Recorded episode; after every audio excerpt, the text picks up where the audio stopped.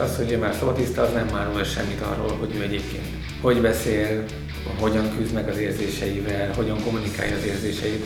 A szabadisztaság az a szabadisztaság. Én azt gondolom, hogy több mindenben kompetens egy gyerek, mint gondolnánk, és kevesebben, kevesebb dologban kompetens, mint gondolnánk. Negatív dolgoknál is érvényes, az a pozitív dolgoknál is érvényes, hogy a viselkedést méltassuk, ne az egész gyereket. Nem hülye egy gyerek, meg nem okos egy gyerek, ez van nekem furában hangzik, hanem azt ott, azt egy dolgot rosszul csinálta, vagy azt egy dolgot jól csinálta, de mindig kötni valamihez. Derült ki ebből a kutatásból, ez nagyon-nagyon fontos. A fiúknál inkább mondják azt, hogy csináld meg újra. Katona dolog. Egy lánynak azt mondják, hogy inkább próbálkozom valami mással. Akár a szabadtisztaság, vagy a hiszti, vagy a bármi egyéb téma, ami, amiről beszéltünk, mindig a kommunikáción, a jelenléten, a kapcsolaton mindig. És van egy ilyen kifejezés a pszichológiában, a terápiában, vagy tanácsadói folyamatban, levegő figyelem. Ami azt jelenti, hogy, hogy nem kell pontosan mindent monitorozni, minden egyes mondatra ugrani, hanem valahogy ez a levegő figyelemmel jelen lenni, és elkapni azt, ami igazán fontos. Minden egyes megoldás lehet jó, ha az mindenkinek jó. Ez a HVG Pszichológia podcastja. Szeretettel köszöntök mindenkit. Szörnyi Kriszta vagyok, a HVG Extra Pszichológia főszerkesztője, a podcast házigazdája. Ez a szülőséggel kapcsolatos sorozatunk a Bezzeg család. A hiteles szülők palái, nyafogásai és büszkeségei kerülnek terítékre. Vendégem Szél Dávid, pszichológus, apa, az Apapara blog és hasonló című könyv szerzője. Vele fogunk arról beszélgetni, mi a helyzet bezzegékkel, és mi a helyzet mindazokkal, akik nem bezzegek, csak egyszerűen szülők. Negyedik epizód. Bezzeg, akinek a gyereke már mindent tud. Hát az bizony nagyon irigyeljük, akinek a gyereke időben szobatiszta, szépen eszik, késsel villával akár, szépen tud köszönni, szépen viselkedik. Tudományoskodjunk először egy kicsit. Milyen fejlődési szakaszai vannak a gyereknek, amiről érdemes tudnunk, és amiben el tudjuk rendezni azt, hogy mikor, mit kell tudnia.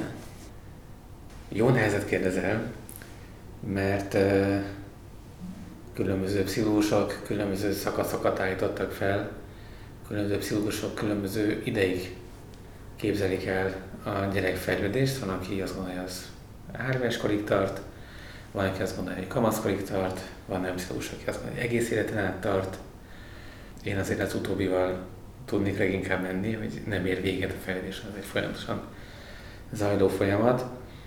És ami, ami azért úgy kiderült, hogy a már csak nagyon kevés ember van, aki szöveghűen azt gondolja, hogy pont azok a szakaszok és pont úgy vannak, mint ahogyan azt a Freud elképzelte, de azért bizonyos szempontból, pláne az első két-három szakasz, azért az, azt gondolom, hogy tudományosan is megállja a helyét, tehát az első szakasz egy gyerek életében mondjuk az orális szakasz, amikor minden a szájjal történik, mindent a szájához kell vennie, leginkább az a, az, azzal érzékeli a, dolgokat, a következő szakasz az az anális szakasz, és ott nem, ott inkább az akarat gyakorlása, a tudatos engedés és tudatos szorítás az, ami nagyon fontos, és ebben a korszakban alakul ki, legyen szó testi szorításról, és testi elengedésről, vagy lelki szorításról és lelki elengedésről, és hogy itt nagyon összefüggnek a, és a dolgok, hogy, a, hogy aki mondjuk a szabadisztaság körül, ha már említette te is,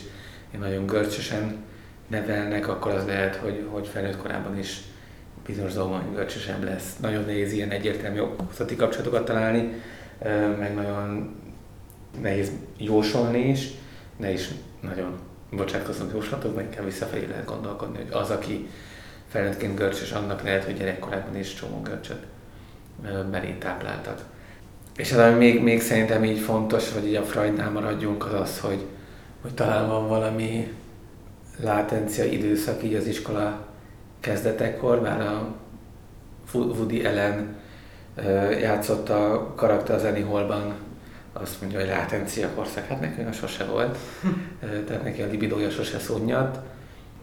Tehát a Freud többi szakaszáról, még a fallikus szakasz, a látencia periódus, a genitális szakasz, amilyen kamaszkorban lenne erről nem annyira gondolom, hogy érdemes a gyerekfejlődése kapcsán beszélni, de ez szerintem nagyon fontos, hogy, hogy ezt tudni mindent a szájához vesz, később pedig minden az akarattal fog összefüggni, és hagyni kell azt is az akaratát gyakorolja, ugye erről beszéltünk a múltkori adásban, hogy a, a dacát milyen fontos, hogy meg tudja élni, és az is nagyon fontos, hogy nyugodtan tegye a szájába a tárgyakat, és a kosztól nem lesz baja, ha éppen nincsen pandémia. Nyilván nem kell apró darabokat lenyelni, egy megint csak nem, nem ilyesmi dolgokról beszélek. És hogy ezeket élhesse is ki, mert ha ezeket nem élheti, akkor lehet, hogy abból később gondok lesznek, lehet, hogy nem, de lehet, hogy igen. Ennyit Freudról.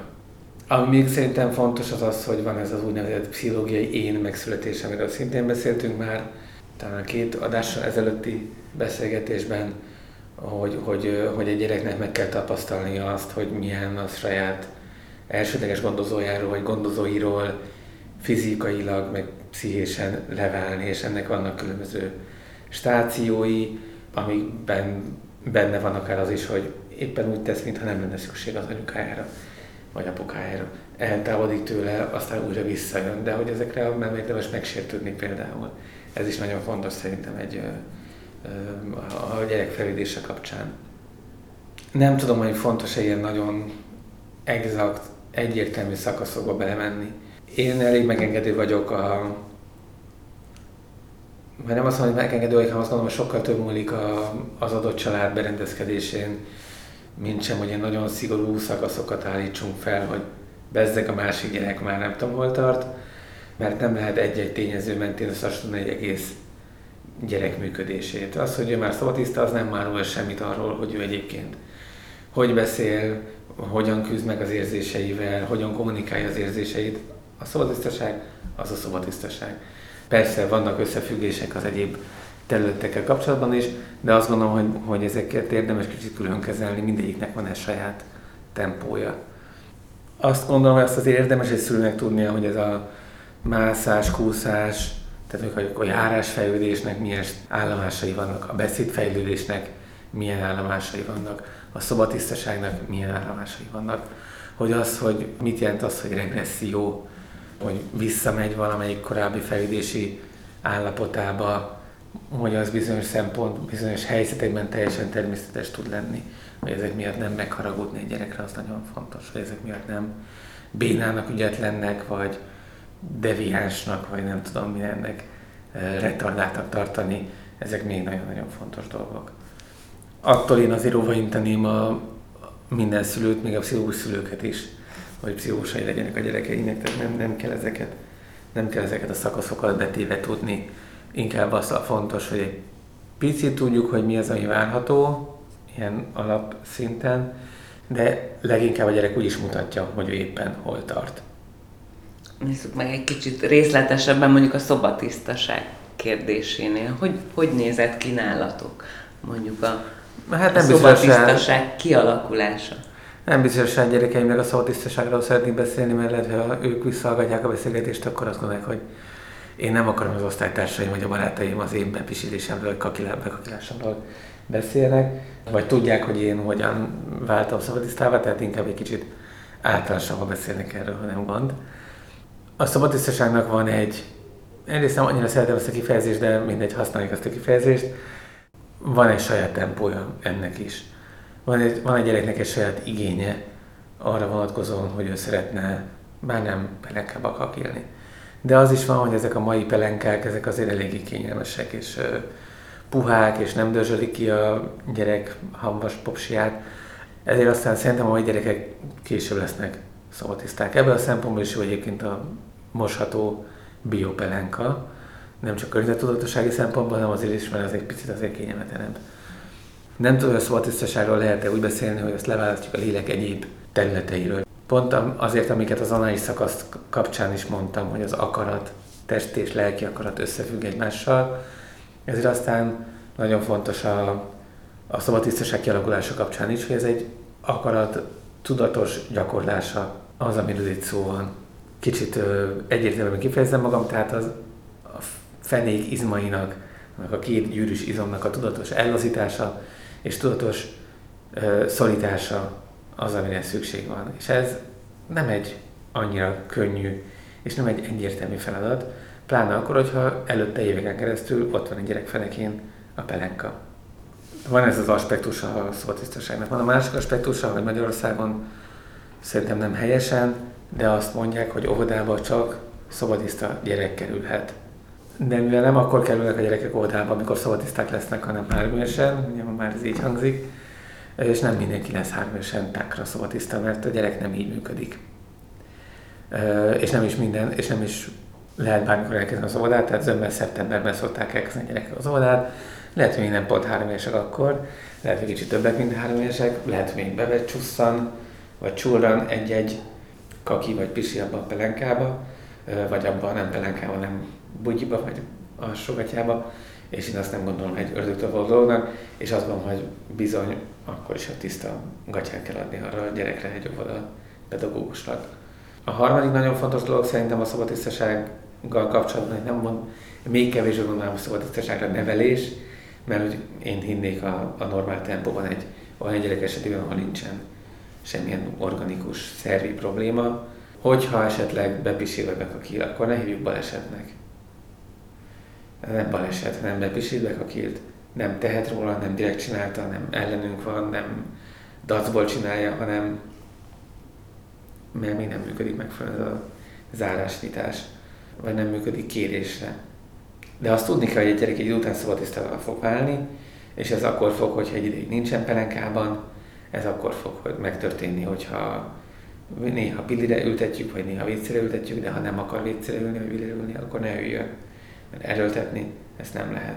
Ez a három dolog szerintem iszonyatosan fontos. De legyen otthon WC, legyen otthon Billy, néha meg lehet kérdezni, akarja. Néha lehet hagyni ezt szaladgálni otthon, pláne a nyár körül tölti, tölti be a három évet, vagy úgy akkor körül lesz egy idős, akkor aztán tényleg a legegyszerűbb ezt szaladgálni, hagyni a gyereket, mert akkor sokkal könnyebben érzi, amikor kell neki pisilni és kakilnia.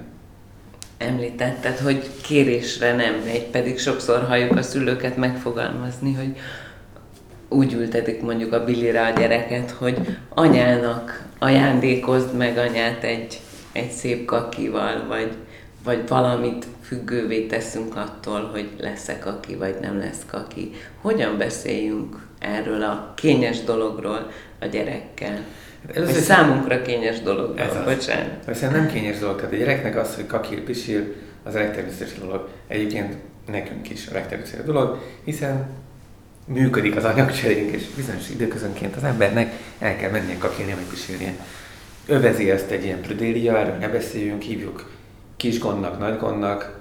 Szerintem ne hívjuk kis gondnak, nagy gondnak, szerintem hívjuk pisinek, kakinak. Mert az az.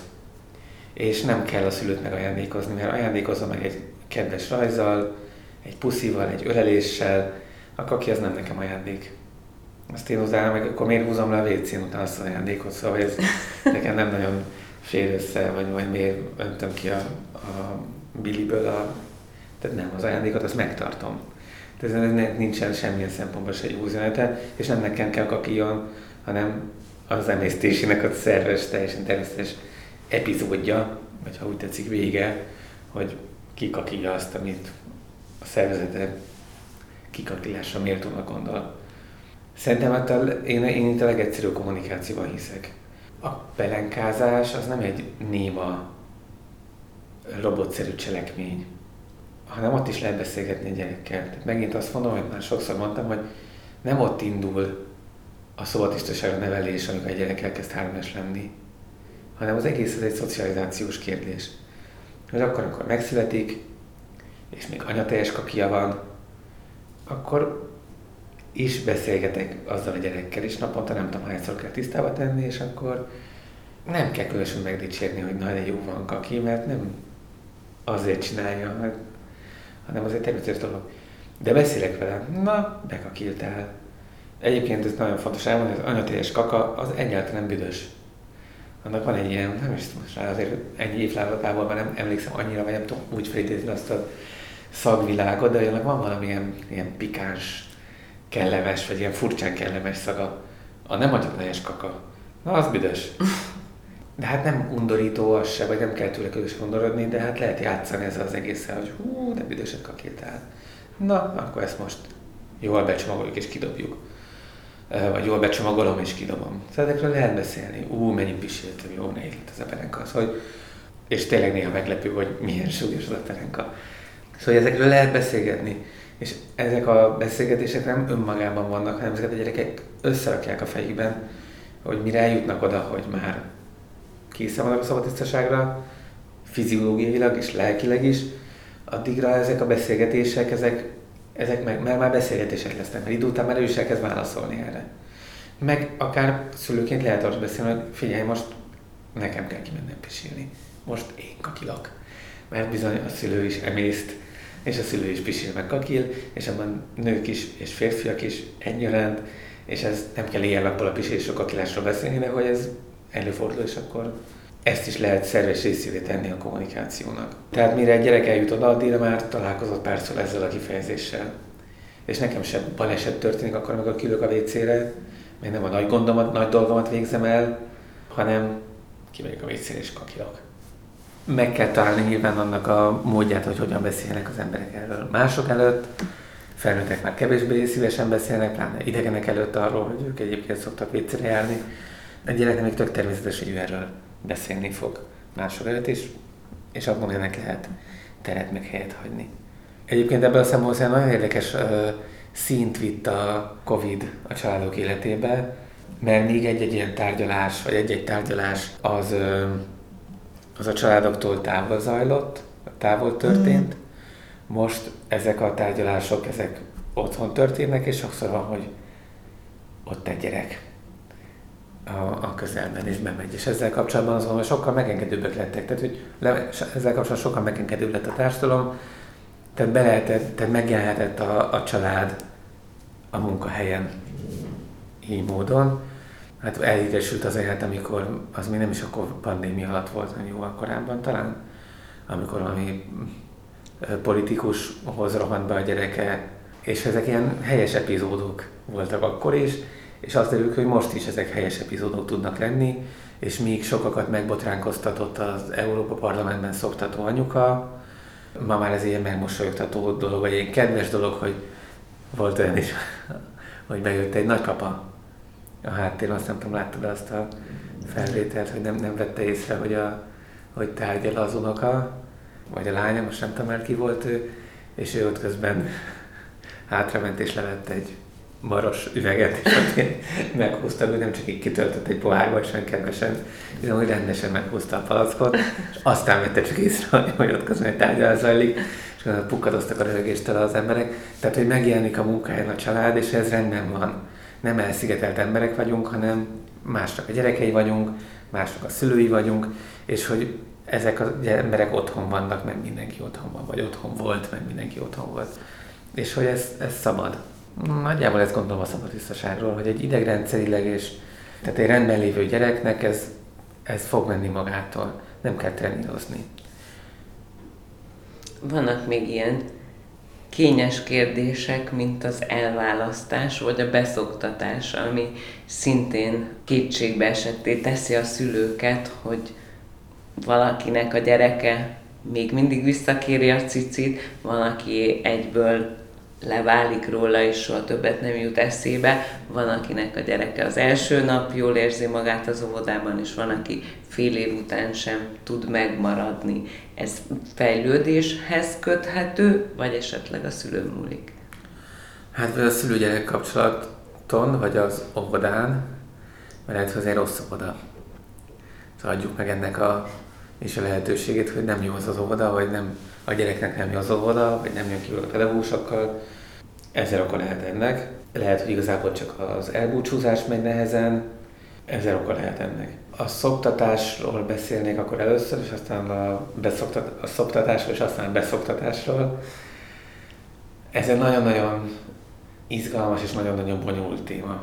A szoktatás maga is, az elválasztás is, már maga a szó is szerintem problematikus, hogy el kell őket választani, én nem is tudom, hogy hányszor kellett pszichológusként ezt a kérdést feltennem, amíg nevelési tanácsadóban ma már pedagógiai szakszolgálatnak hívják, de akkor még nevelési tanácsadónak hívták, szóval amikor itt dolgoztam, Szóval nagyon sokszor kell feltennem ezt a kérdést, nem is tanácsolom, hogy, hogy hogy történt a szoktatás, és hogy történt az elválasztás, vagy leválasztás, és akkor ott aztán minden volt a teljes paletta, hogy semmi ment magától, hát semmi, ugyanúgy, ahogy az anyukám bekette magát a piros paprikával, és akkor leszokott. Ilyen is volt. Nekem hála Istennek nem volt feladatom itt ezt rendbe tenni, vagy igazságot tenni. Voltak az, hogy semmi, fél éves korában a pörköltet velünk, tényleg minden volt, és ez pontosan azt mutatja, hogy minden lehet is. Talán piros paprikát azért kicsit erősnek tartom, mert az akkor nem tudom, hogy az ő nyelőcső meg gyomra egy, egy kisbabának, aki addig anyatejen volt, az, annak ez talán egy kicsit túl nagy sok. De a sokféleséget, a sokszínűséget azt egy jól mutatja, és azt is elég mutatja, hogy ebben mennyivel többet tudnának a védőnők, meg esetleg a szoktatási tanácsadók, de az, az legtöbbször egy fizetett szolgáltatás. Tehát, hogy ezek az emberek mennyire tudnának ebben segíteni. Én azt gondolom, hogy három dolgot kell figyelembe venni a szoktatás kapcsán. Az egyik a gyerek igényei, a másik az anyai igényei, a harmadik pedig a család mm, igényei, vagy a pár igényei, vagy a másik gyerek igényei is benne kell, hogy ebben játszanak. Nyilván nem ugyanolyan arányban, ez nagyon fontos. De érdemes figyelembe venni ezeket is. Egészségügyi világszervezet ajánlása az az, hogy fél éves korig csak anyátelt kapjon egy gyerek, és aztán indult a, szokta, a hozzátáplálás, megvannak ennek a maga pillérei, hogy mikor mit lehet adni egy gyereknek. Van az az irány, amelyik azt mondja, hogy azt is úgy egy fél éves kor után, amit a szülők esznek, ő majd saját maga felfedezi az ételeket, ez a BVL technika, nem tudom, hogy mit jelentenek a betűk sajnos. És akkor a WHO még azt is mondja, hogy azért egy-két éves korig maradjon meg a szoptatás. Van olyan irányzat, ami azt mondja, hogy 3-4, akár 7 éves korig is még lehet egy gyereket bizonyos időközönként szoptatni. Én nem tudom, hogy akkor mennyi teje van egy anyukának, ha nem lett második gyerek, vagy nem lett több gyerek, akkor pláne nem tudom, mennyi teje van még egy anyukának. Nem tudom, mennyire akarja egy anyuka 7 éves koráig, vagy a gyerek 7 éves koráig, vagy 7 éven keresztül a mellét szoktatásra használni. Ez azt mondom, hogy temperamentum függő, meg élethelyzet függő, meg gyerek függő, meg pár függő.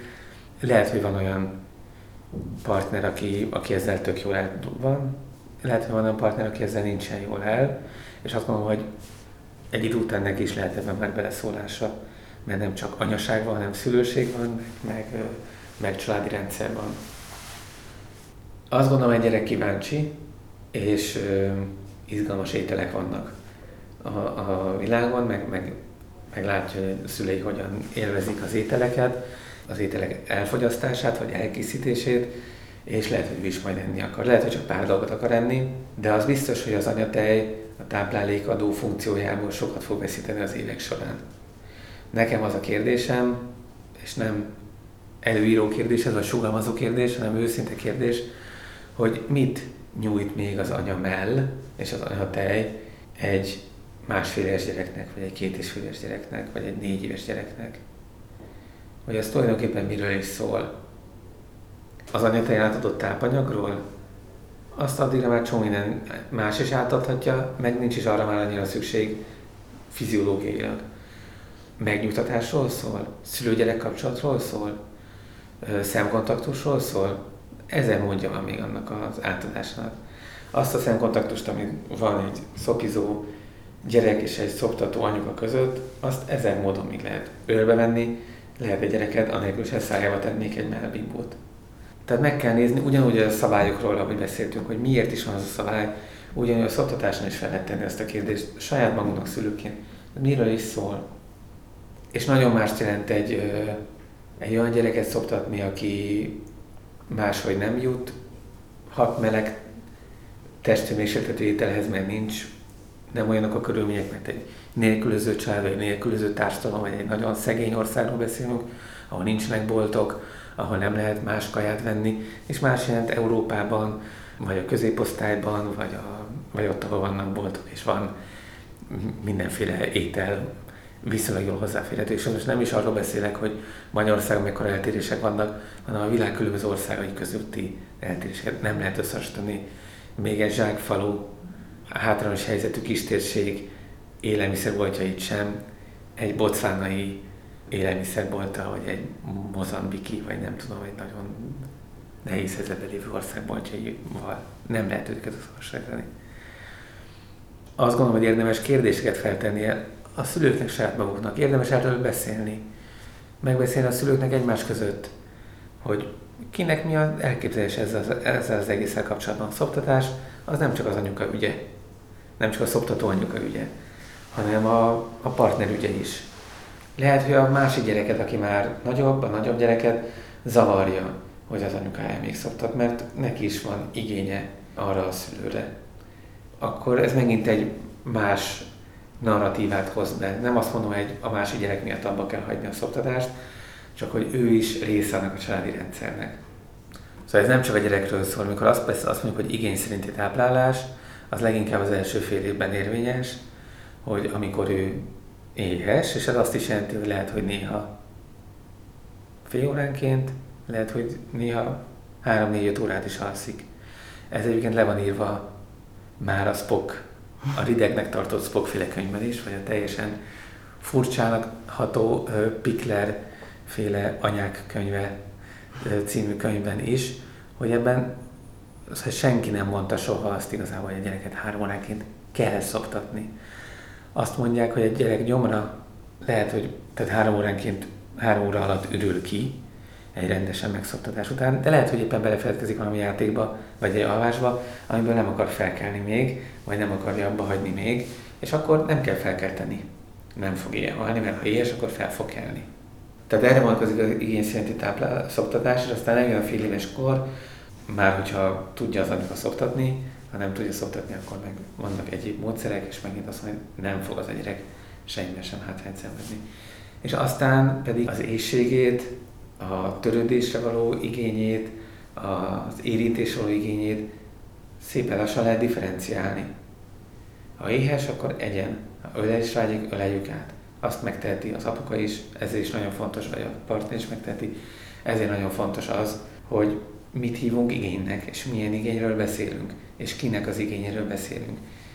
És hogy, ezt, hogy ez, ebben rendszerben kell gondolkodni. Az első fél nem hiszem, hogy rendszerben kell gondolkodni, aztán pedig már egyre inkább. Hogyha a két és fél gyerek is még fel kell éjszaka gyakran egy cicit követel, akkor az senki nem tud igazából aludni, és senki más nem tudja megnyugtatni, csak az anyuka. Kinek jó ez? Jó a szoptató anyukának, hogy még fel kell kelni éjszaka rengetegszer? Jó a nem szoptató partnernek?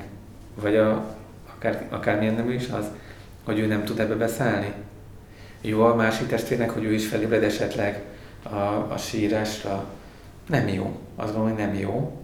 De lehet csinálni, de akkor az egy kialatlan anyukát fog eredményezni hosszú éven keresztül, ha erre ő rá tudja magát állítani. És lehet, hogy akkor ők azok a szülők nem fognak egyáltalán aludni, hanem az apuka vagy a nem szoktató fél az kívül, egy másik szobában fog aludni, az jó a párkapcsolatnak, akkor mi lesz az a szexuális életükkel. De azt akarom csak mondani, hogy minden egyes megoldás lehet jó, ha az mindenkinek jó.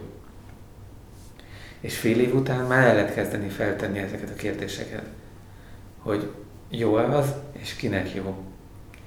Felmerült bennem a kérdés, főleg itt az akarat kapcsán, amit a kakival kapcsolatban említettél, hogy mikortól tudja a gyerek, hogy mit akar? Tudja a gyerek, hogy mit akar? Kompetens a gyerek ilyen szempontból a saját életében? Ha igen, mikortól? Erre megint komplex a válasz, mert valamiben lehet kompetens, és valamiben pedig nem kompetens. Még egyszer, csak vannak ilyen nagyon szigorú dolgok, hogy konnektor meg autópálya, abban nem kompetens. Abban, hogy télen kimenni egy bugyiban az utcára, abban nem kompetens, vagy nem menni zok. Tehát az, az, az, ezek nincsenek, ezek a dolgok. Ezek nem vita tárgyai. Ezeket, egy gyereket idebe fel kell öltöztetni. Fura dolog az, hogy a lakás fűtött, és akkor miért kéne kint melegen öltözni, meg süt a nap, és mégis hideg van. Ezeket majd meg fog érteni idővel az a gyerek. Megint azt tudom mondani, hogy csomó olyan dolgokban adunk kompetenciát egy gyereknek, amiben nem kompetens, és csomó dolgokban pedig nem adunk kompetenciát, amiben pedig kompetens lenne. Érdemes itt is a francia gyereknevelésből ötletet meríteni, hogy érdemes néha kivárni, nem a szélsőségeknél. Próbálja ki. Nem jön be, akkor nem jön be. Lehet, hogy később akkor már tudni fogja. Én azt gondolom, hogy több mindenben kompetens a gyerek, mint gondolnánk, és kevesebben, kevesebb dologban kompetens, mint gondolnánk. Az arányok izgalmasak, nagyon sok múlik, megint csak, csak nem szeretném magam túl sokat ismételgetni, nagyon sok múlik a, a, a szülőgyerek kapcsolaton, hogy mennyire vagyok érzékeny ezekre a dolgokra, mennyire veszem észre, hogy neki már megy. És hogyha nem megy neki, kell-e már, hogy menjen neki? Be kéne már tudnia gombolni a, a nadrágját. Fel kéne, be kéne tudni már kötnie a cipőjét.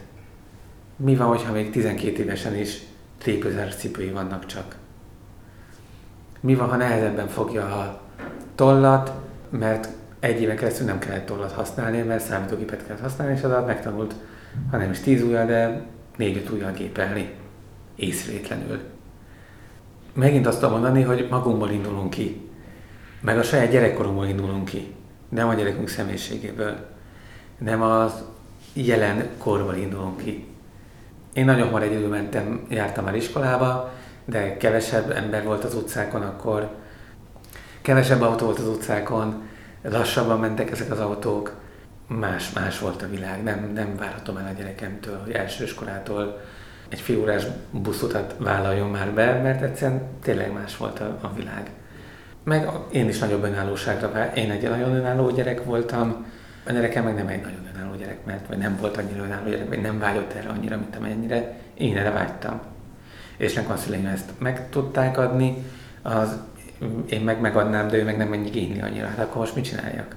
Nem, nem, akkor ő ebben nem kompetens. Más dolog viszont kompetens, kompetensebb, mint én jelenleg, vagy kompetensebb, mint én valaha voltam, mert én, akkor én egy idős voltam, mint a fiam, mondjuk most akkor mi nem voltak mobiltelefonok, meg számítógépek, meg. De bezzegék gyereke már a óvodai alsó csoportban be tudja kötni a cipőfűzőjét, nagyon ügyesen bánik a kis lapáttal, és csodálatos várakat épít, nagyon okos, folyton dicséri. Jó ez neki, kellett dicsérnünk a gyereket, ha igen, akkor hogyan, illetve mondhatjuk-e azt rá egyáltalán, hogy okos. Van egy kutatás, ami ide, ide tartozik, ami azt mondja, hogy nem mondjuk egy gyereknek, hogy okos, de én nem nagyon tudnék olyan szülőt a világban felmutatni, akinek sosem mondta volna a gyerekére azt, hogy ú, de okos vagy, vagy ú, de ügyes vagy. De ahogy egyébként, és szerintem nem van, hogy egy szülő azt mondja egy gyerekének, hogy okos, vagy azt mondja, hogy ügyes.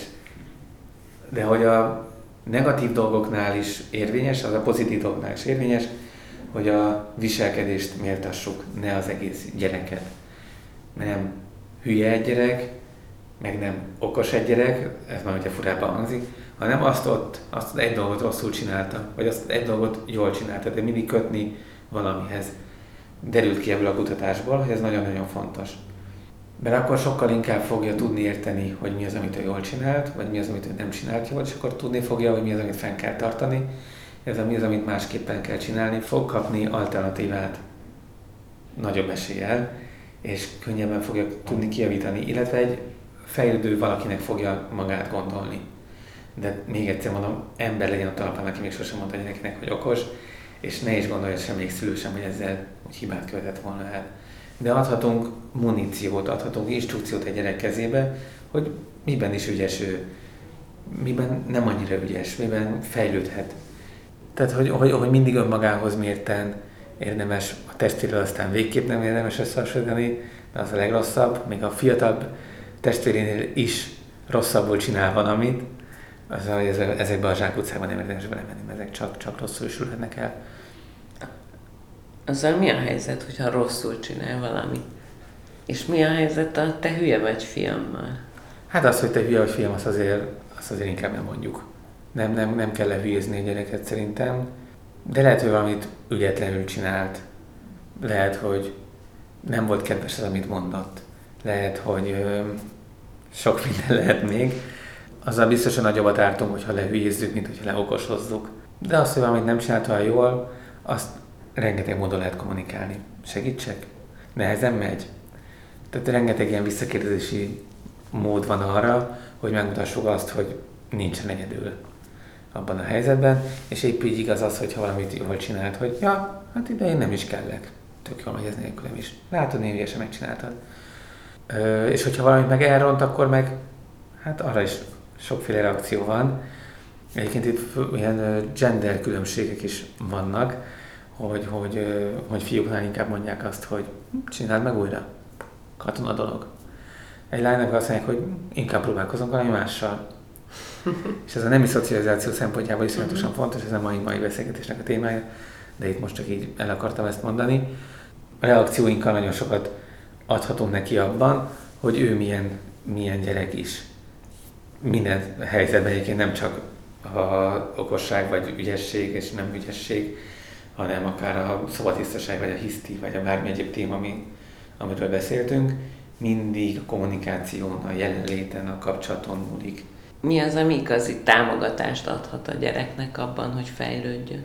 Hát, hogy ködös választ adjak, leginkább az, hogy elfogadom őt olyannak, amilyen. Szóval, hogy leginkább a, a, a támogató légkör, ez nehéz, hogy hibáival együtt is, vagy hibái ellenére, mindkettő. Tehát ez a, hogy feltételek nélkül szeretem és fogadom el a gyerekemet, az iszonyatosan fontos. És van egy ilyen kifejezés a pszichológiában, a terápiában, vagy tanácsadói folyamban, a lebegő figyelem, ami azt jelenti, hogy, hogy nem kell folyamatosan mindent monitorozni, minden egyes mondatra ugrani, hanem valahogy ez a lebegő figyelemmel jelen lenni, és elkapni azt, ami igazán fontos. Erre úgy ráéreznek a jelenlévő szülők egy idő után. Persze, hogy nincsenek jelen, és nem tudják, hogy mire kell felkapni a fejét, akkor, akkor ez problematikusabb, de ha egy szülő jelen van, akkor az lebegő figyelem ez egy nagyon hasznos dolog. Ott vagyok, jelen vagyok, figyelek, de nem mindenre uram. Besz, játszik egy barátjával, nem kell nekem helyre tenni, a téved valamelyik, és a tévedés mentén elindulnak. Ezek nem, ezeket ők elintézik magukban. De elképzelhető, hogy be kell kapcsolnom a, már nem elég a lebegő figyelem, mondjuk elkezdi bántani egymást, akkor már oda kell lépnem. Nem egyből talán, azt is ki kell megint csak várj. És ez a levegő figyelem, ez a támogató jelenlét, az, ami mint egy ilyen humusz, vagy termőtáptalaj, amin a gyerek leginkább fog tudni működni, mert ebben a levegő, le, levegő figyelemben, meg a támogató jelenlétben azt is érezni fogja, hogy fordulhat a szüleihez. Ne adjunk túl sokat, ne akasszuk meg sokszor a dolgaiban, de ne is hanyagoljuk előtt, ne legyünk figyelmetlen szülők, nehéz megtalálni az egyensúlyt, azt hiszem a szülőségben van még nekünk is hova fejlődni. Köszönöm szépen a mai beszélgetést, Dávid, és természetesen a Bezzeg család paráit és nyafogásait, valamint büszkeségeit fogjuk folytatni következő alkalommal is, amikor a testvérkérdésről lesz szó, addig is hallgassátok az eddig megszületett részeket a Spotify-on, vagy pedig az Apa Para zenei listáját, és élvezzitek velünk a szülőség nagyszerű perceit, amiket néha felváltanak persze kellemetlen percek is. Köszönöm.